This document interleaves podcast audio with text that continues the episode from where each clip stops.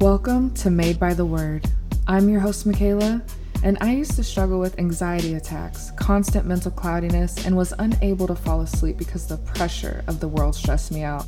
But when I started listening to the Word of God, I immediately felt comfort and a sense of peace that I never had before. I'll be reading you scriptures and Bible passages to help you work through different emotions and mind frames to slow down your mind and strengthen your soul. Take a deep breath because you are made by the Word, and by the Word you are set free.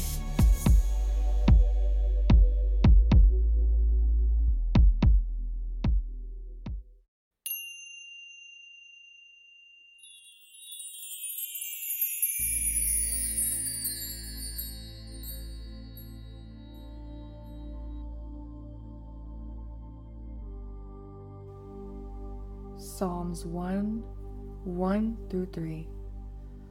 Oh, the joys of those who do not follow the advice of the wicked, or stand around with sinners, or join in with mockers, but they delight in the law of the Lord, meditating on it day and night. They are like trees planted along the riverbank, bearing fruit each season. Their leaves never wither and they prosper in all they do. Revelation 22 12 through 14. Look, I am coming soon, bringing my reward with me to repay all people according to their deeds.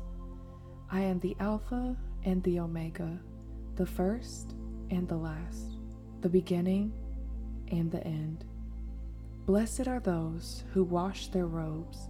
They will be permitted to enter through the gates of the city and eat the fruit from the tree of life.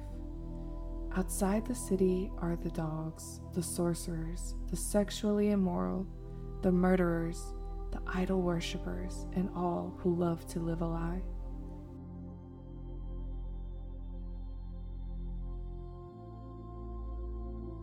James 2 14 through 25.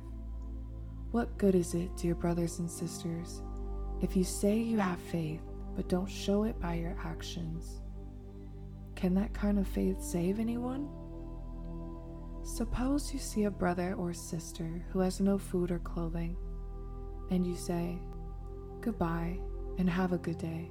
Stay warm and eat well. But then you don't give that person any food or clothing what good does that do? So you see, faith by itself isn't enough. Unless it produces good deeds, it is dead and useless. Now, someone may argue some people have faith, others have good deeds. But I say, how can you show me your faith if you don't have good deeds? I will show you my faith by my good deeds. You say you have faith, for you believe that there is one God. Good for you. Even the demons believe this, and they tremble in terror. How foolish!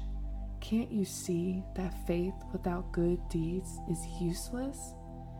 Don't you remember that our ancestor Abraham was shown to be right with God by his actions when he offered his son Isaac on the altar? You see, his faith and his actions worked together. His actions made his faith complete. And so it happened, just as the scriptures say Abraham believed God, and God counted him as righteous because of his faith. He was even called the friend of God. So you see, we are shown to be right with God by what we do not by faith alone. Rahab the prostitute is another example. She was shown to be right with God by her actions when she hid those messengers and sent them safely away by a different road. Just as the body is dead without breath, so also faith is dead without good works.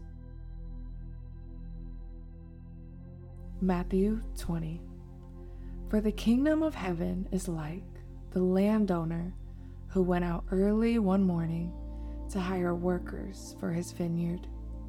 He agreed to pay the normal daily wage and sent them out to work. At nine o'clock in the morning, he was passing through the marketplace and saw some people standing around doing nothing. So he hired them, telling them he would pay them whatever was right at the end of the day. So they went to work in the vineyard at noon, and again at three o'clock he did the same thing. At five o'clock that afternoon, he was in town again and saw more people standing around. He asked them, Why haven't you been working today? They replied, Because no one hired us. The landowner told them, Then go out and join the others in my vineyard. That evening, he told the foreman to call the workers in and pay them, beginning with the last workers first. When those hired at five o'clock were paid, each received a full day's wage. When those hired first came to get their pay, they assumed they would receive more, but they too were paid a day's wage. When they received their pay, they protested to the owner.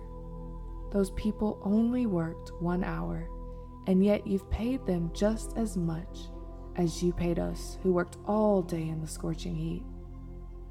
He answered one of them, Friend, I haven't been unfair. Didn't you agree to work all day for the usual wage? Take your money and go. I wanted to pay this last worker the same as you.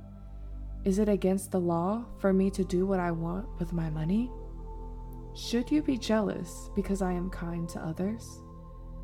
So those who are last now will be first then, and those who are first will be last.